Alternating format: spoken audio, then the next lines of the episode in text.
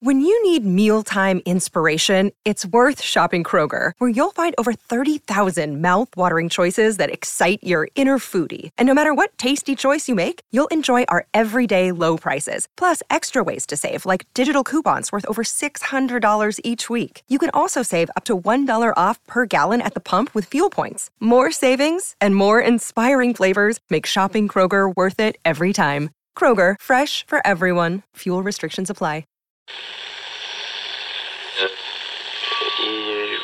Empire.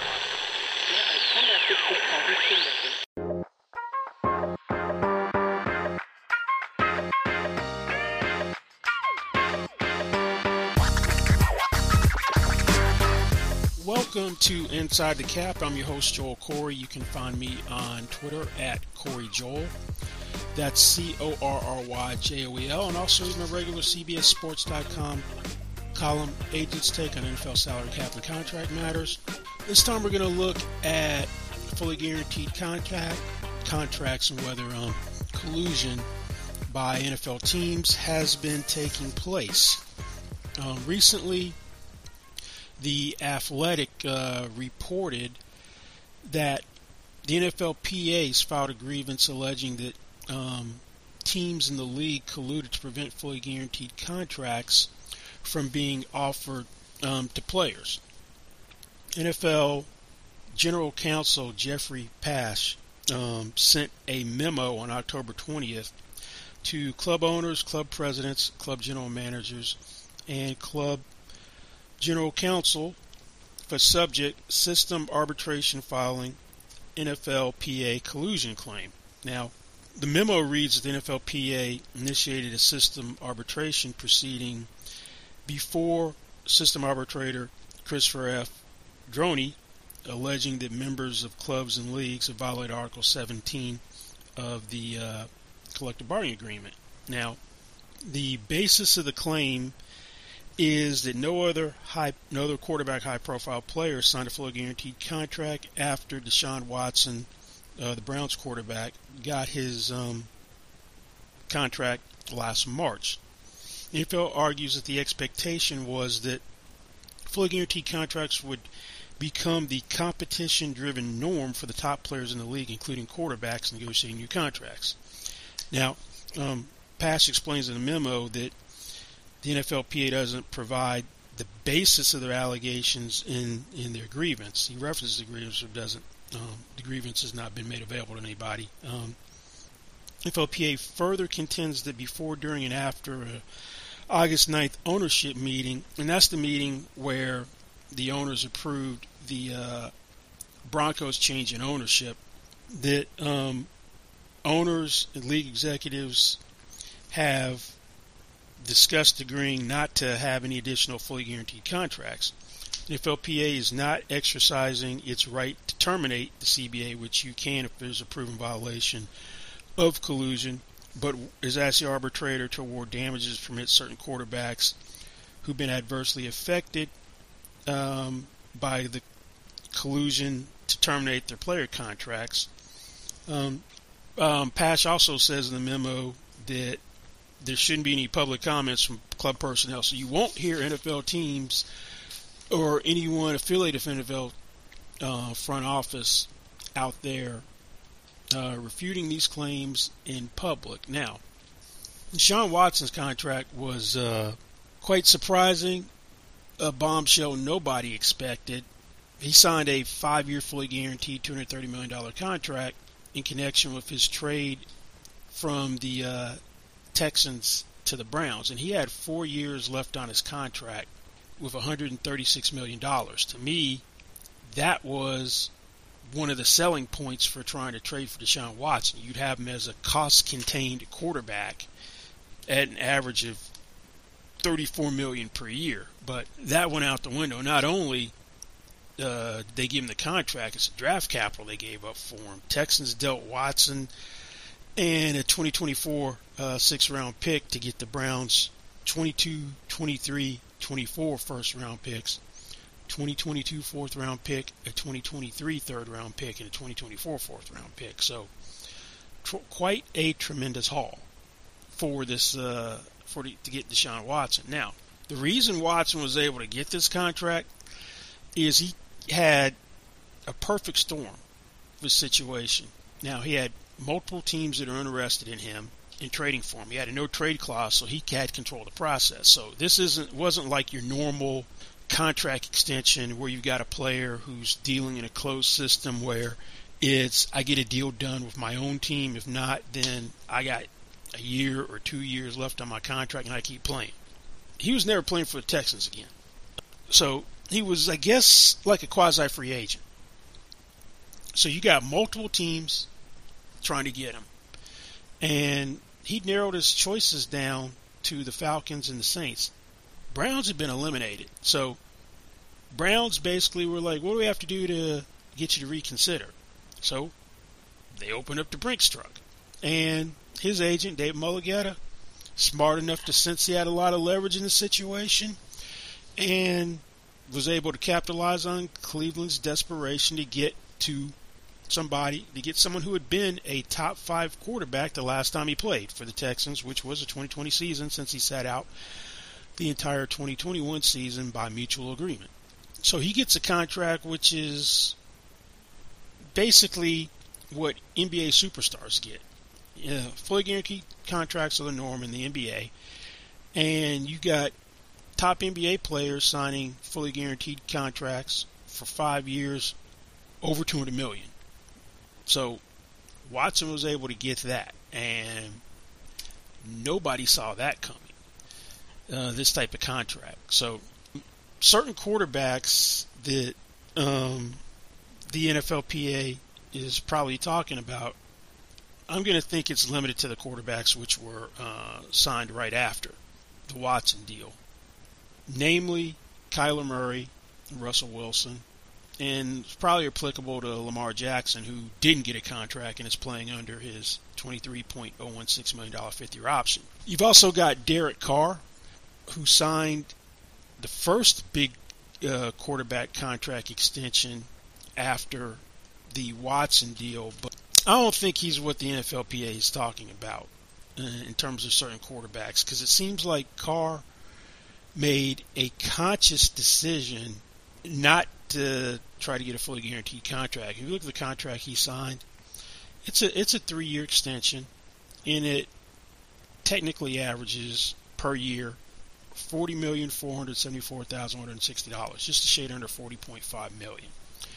But it's the guarantees which tell you that there's no way he was looking for a fully guaranteed contract. There's only sixty five point three million in overall guarantees in this contract. Only 24.9 fully guaranteed to sign. Guarantees in this contract are less than the guarantees that he had in his first veteran contract extension um, that he signed in 2017, and that deal made Carr the first $25 million per year player. Um, the 2007 extension, which averaged 25 million per year, had 40 million fully guaranteed at signing and 70.2 million in overall guarantees. So conscious effort, and Carr acknowledged um, in statements after the deal that he was trying to keep core players around. That he didn't want to be in a situation like he was in the last time he uh, got an extension in 2017, where he lost what he called his best friend on the team, Khalil Mack. That they weren't able to re-sign him, and he even said at the time back then that he he didn't take every last dollar because he wanted them to re-sign Gabe Jackson and Khalil Mack and Khalil Mack got traded in 2018. Um, I have a feeling if Reggie McKenzie still had full control, Gruden hadn't been um, brought in, and Jack Del Rio fired, that Khalil Mack gets the deal um, and is never traded. But Carr was trying to avoid that situation and structured his deal so they could keep core players around. And the proof was in the pudding that he got his wish. That two guys that maybe in hindsight the Raiders wish they hadn't have uh, signed to extensions, given how the season's gone with their injuries and, and productivity dropping. Uh, Hunter Renfrow and Darren Waller signed extensions. Now, um, let's turn to Murray. Now, Kyler Murray wanted a uh, contract extension like yesterday. Um, his agent early in the offseason was putting out, putting trying to put pressure on the team publicly to sign an extension, and had that weird Instagram post um, calling out the team. Now, to me, you're undercutting your leverage to get a fully guaranteed contract when you show that type of eagerness to get a contract extension. Nonetheless, Murray did get a new deal uh, right around the start of training camp. The new money exceeded Watson's new money.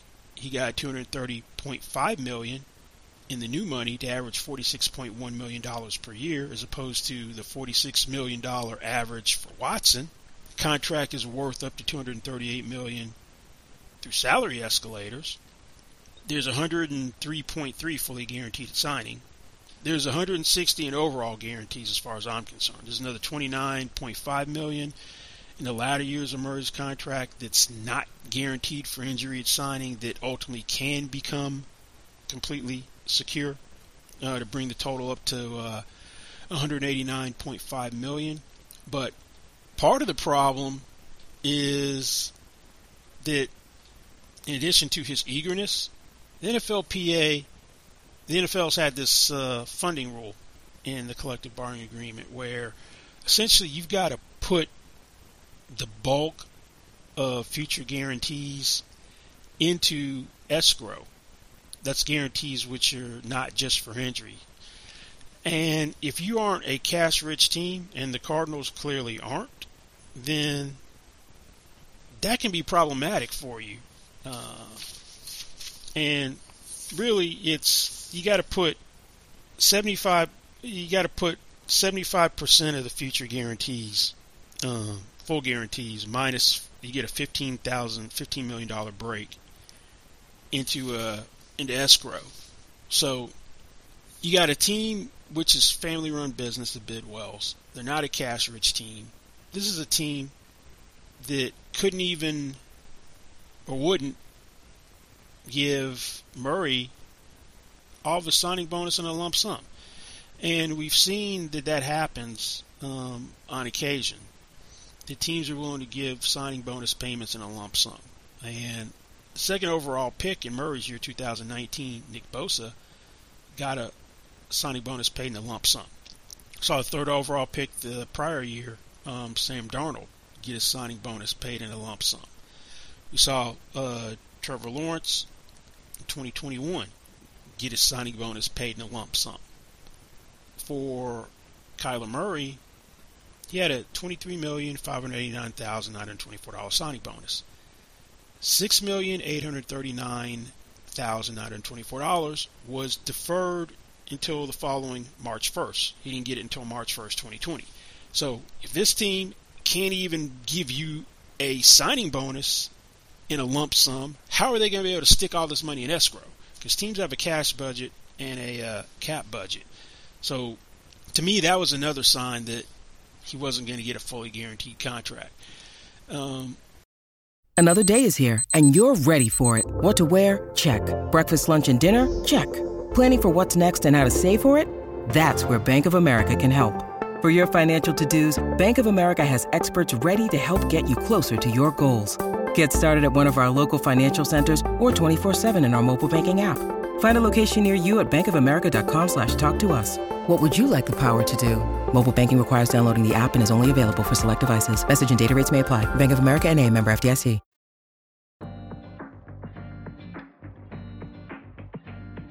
And then if one of the conditions for you to sign a deal was this unique, ill-fated uh, homework clause, which is what it's loosely being called, where you had to have four hours of independent film study each week that was going to prevent your guarantees from voiding. That was in the original Murray contract, and it got so much attention publicly, was casting both the Cardinals and Murray in a bad light, that it was removed a few days later uh, from the contract. So if you can't, if you were requiring him to have that, there's no way to me you were going to give him a full guaranteed contract. I don't think he was ever going to get one. Um, really, the NFLPA to me, and I don't know what they prioritized in collective bargaining for the 2020 CBA negotiation talks. Um, for the 2021 CBA, the deal signed 2020, I should say. Um, those negotiation talks. I don't know if uh, eliminating the funding requirements was at the top of the list, but it seems like given it's still in there, and it really shouldn't be in there because you don't have to worry about owners going bankrupt and not being able to meet payroll. That was the real reason it was put in eons ago. So, to me, that's a big impediment to fully guaranteed contracts. Because what owner is going to want to have money in escrow for multiple players tied up because of fully guaranteed contracts? So, that's always been an excuse that has been used by front office negotiators going back to when I was an agent. If I asked to do something, oh, can't do that. We have to fund it. And I know from talking to a former um, team negotiator um, several months ago, I asked him about the funding thing. He's like, "Oh, I had carte blanche to use that as an excuse whenever I wanted to, and I don't want to do something." So, to me, that is a huge impediment to fully guaranteed contracts. Now, I thought Russell Wilson was in the perfect position to get a fully guaranteed contract. His circumstances that you had the Broncos give a boatload of picks and players for him. Seattle got uh, Denver's 2022 and 23 first round picks as well as second round picks in those years um, a 2022 fifth round pick, and they got players. Tight end Noah Fant, defensive lineman Shelby Harris, and quarterback Drew Lock. And it was Wilson, a fourth round pick, going to Denver. He had two years left on his contract for 51 million.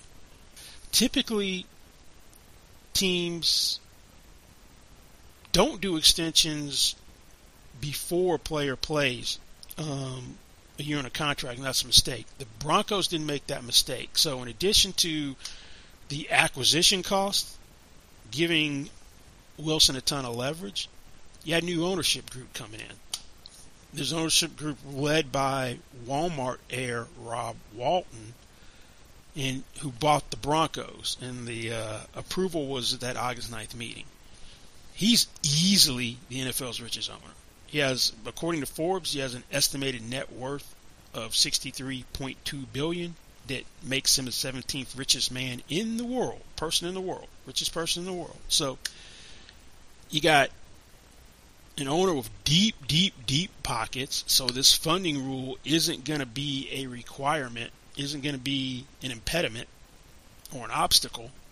You've got this huge acquisition cost so I thought if Wilson wanted to push for the fully guaranteed contract, he would have been in a position to get one even though he had $51 million and two years left on his contract. Now, sometimes when you get a veteran who is on his second or third contract, and Wilson has signed two veteran deals, so this is contract four they start looking at things. Well, I've made a ton of money. I don't need to get every last thing I can get from the contract.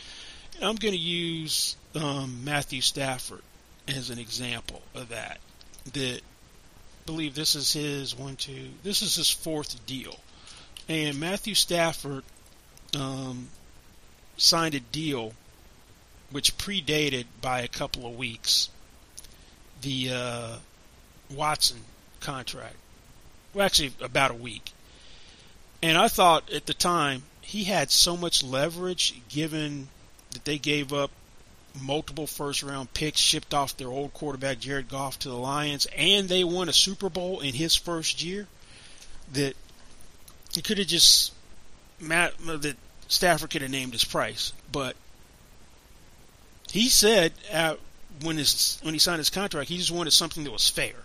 So he signs for 40 million per year on a four-year extension, for 135 million in total guarantees. When I thought he could have become the highest-paid player in the league, and worst case, second highest-paid player. Um, they the Rams made Jared Goff a tie for the second highest paid player when they lost the Super Bowl at the time he got his extension, and that was in 2019. I mean, yeah, 2019, I believe. So he clearly wasn't trying to fully exploit his leverage, and I think, and I'll never know because I'm not going to be privy to the proposals. That that's what Wilson did instead, and it did as well. Didn't fully exploit his leverage. Now, Wilson's contract is nothing to sneeze at, and I'm sure uh, the Broncos could go back in time, given their record and how he's played. They wouldn't do the contract, but he signed a five-year, $245 million extension. Averages 49 million per year, makes him second highest paid player in the league behind Aaron Rodgers. Has 165 million in guarantees, 124 million fully guaranteed signing. Both of those marks because I'm counting um, Murray at 160 because I'm looking at what is guaranteed for injury It's signing that can become fully guaranteed, not the non guarantee which converts to guarantee. So that's second in overall guarantees and second in the amount fully guaranteed of 124 million. So it's uh, not that Wilson sold himself short from a dollar standpoint. Maybe he did from an uh, guarantee standpoint because I thought this was the guy that if he got a deal done this year and there was no guarantee that would happen because normally we've seen to the detriment of the team that they don't get the deal done in connection with the trade or before the guy steps foot on the field and plays an actual regular season game and it costs them on a long run. The way things are working out, this may have been the case where that wouldn't have happened, but he got market value on his contract, so to speak. Just not in the guarantees. Just not taking advantage of what he may have may have been able to do guarantee wise.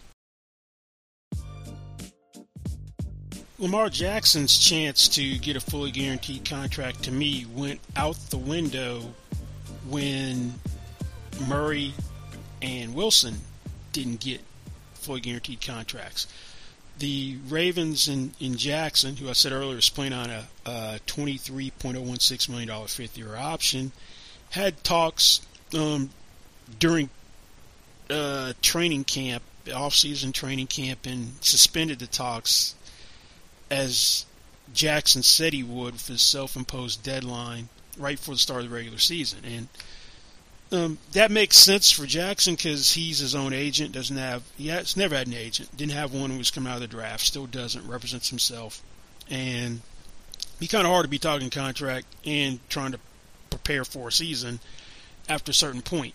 So, as with um, Russell Wilson, it's not like they weren't willing to pay Jackson a market value deal.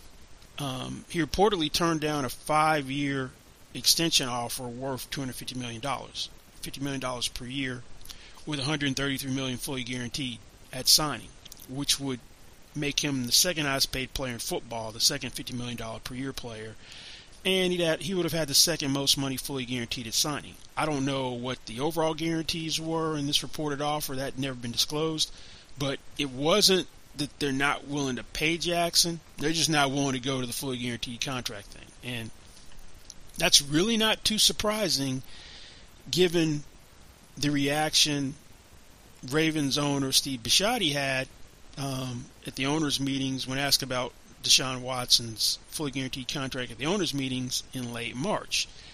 Um, he said, I wish they hadn't guaranteed the whole contract.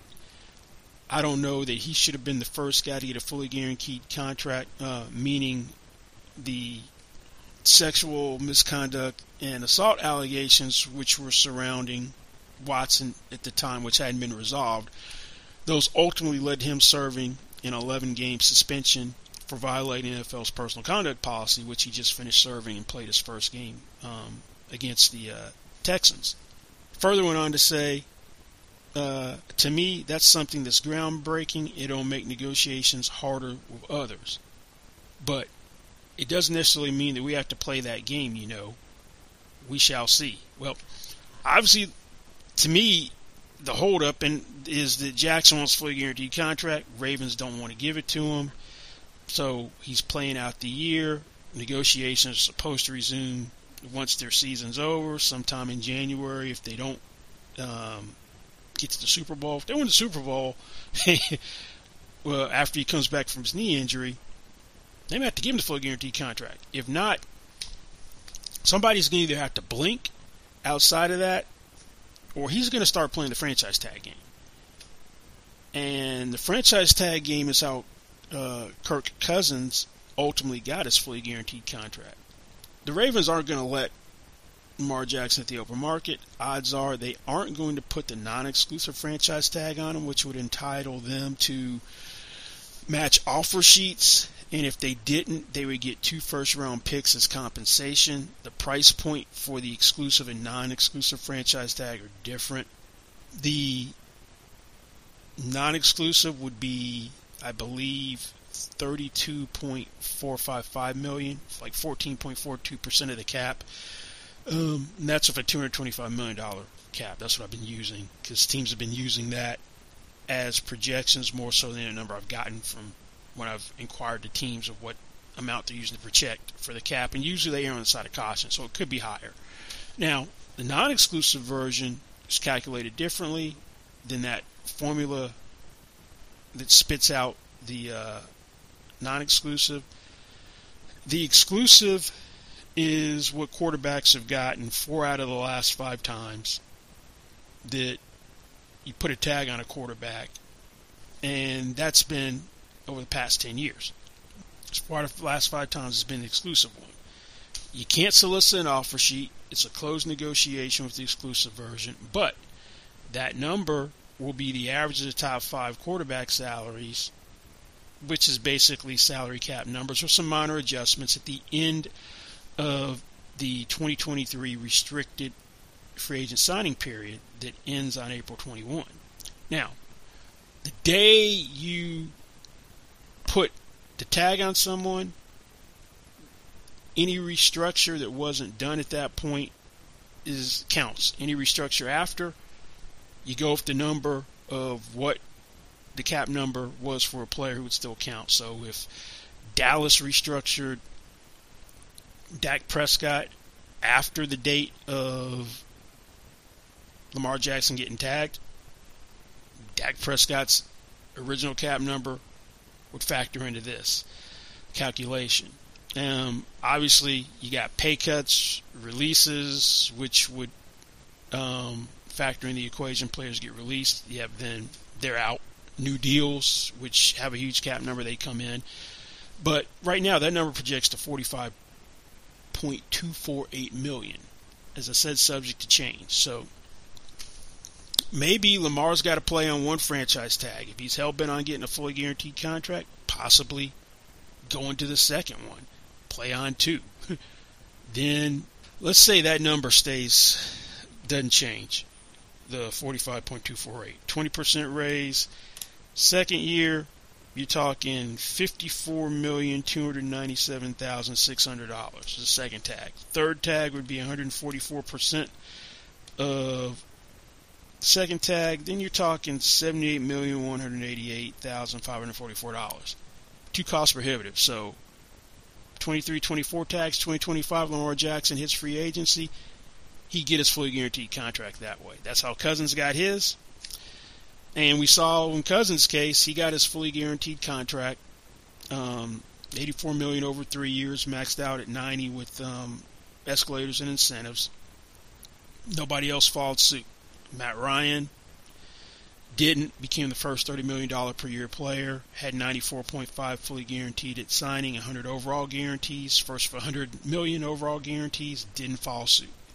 Then Aaron Rodgers, became the highest paid player at 33.5 million. Did not improve upon Ryan's guarantees. Didn't get the fully guaranteed contract. Window shut. So Lamar's putting up the good fight, but it really, to me, he lost his chance to get the fully guaranteed contract in 2022 because of what happened with the guys leading up to him.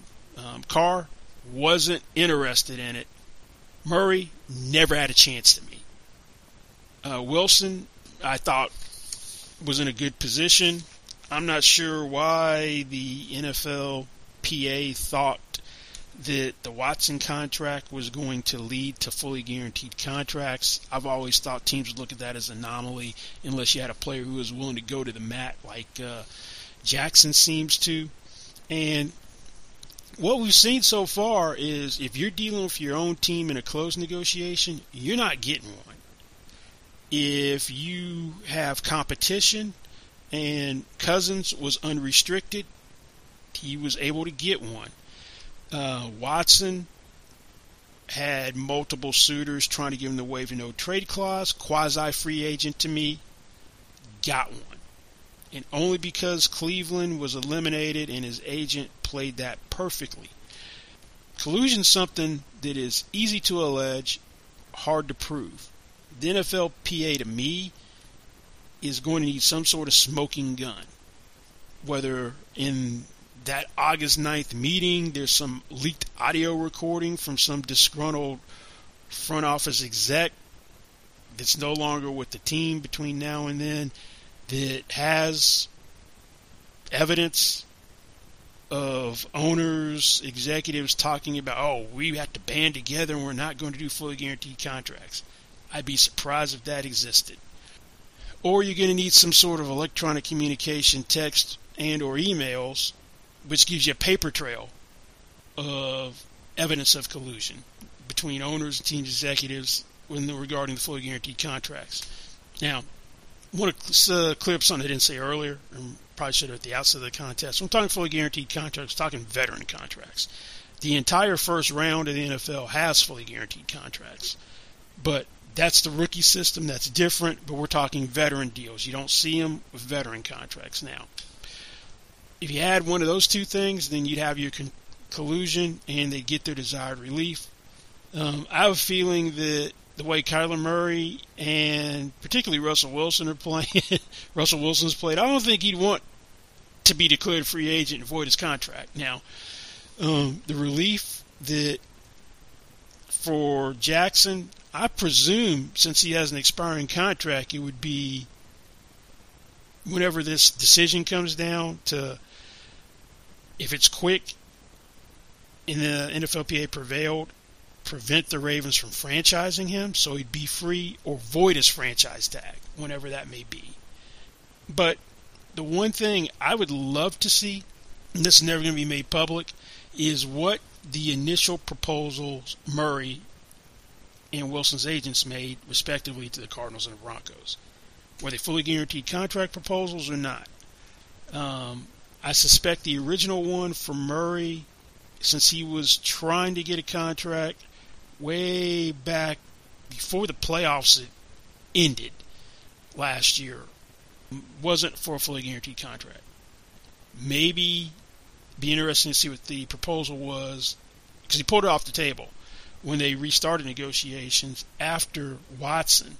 Was that first one a fully guaranteed contract proposal?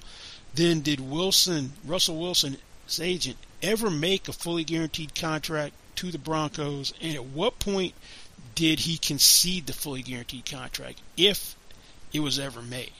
Because to me, I'd be interested to see that. We're never going to know that because you never get to see what the proposals were during negotiation because they just don't play out in public like that. The only way you find out is if one side, an agent or team leaks something in negotiation, and it's normally not a full proposal. But I'm skeptical about there being collusion on fully guaranteed contracts based on the dynamics of the people negotiating. We're talking extensions versus someone who was a quasi free agent in Watson. But well, we'll see if and when this thing gets resolved what the result is. But I suspect the NFLPA gets denied relief. Well, that's going to do it for this week's uh, Inside the Cap. Uh, don't forget you can find me on Twitter at Corry Joel, C O R R Y J O L. And also read the regular CBSSports.com column, Agent's Take. And thanks for listening, and we'll see you back here next time.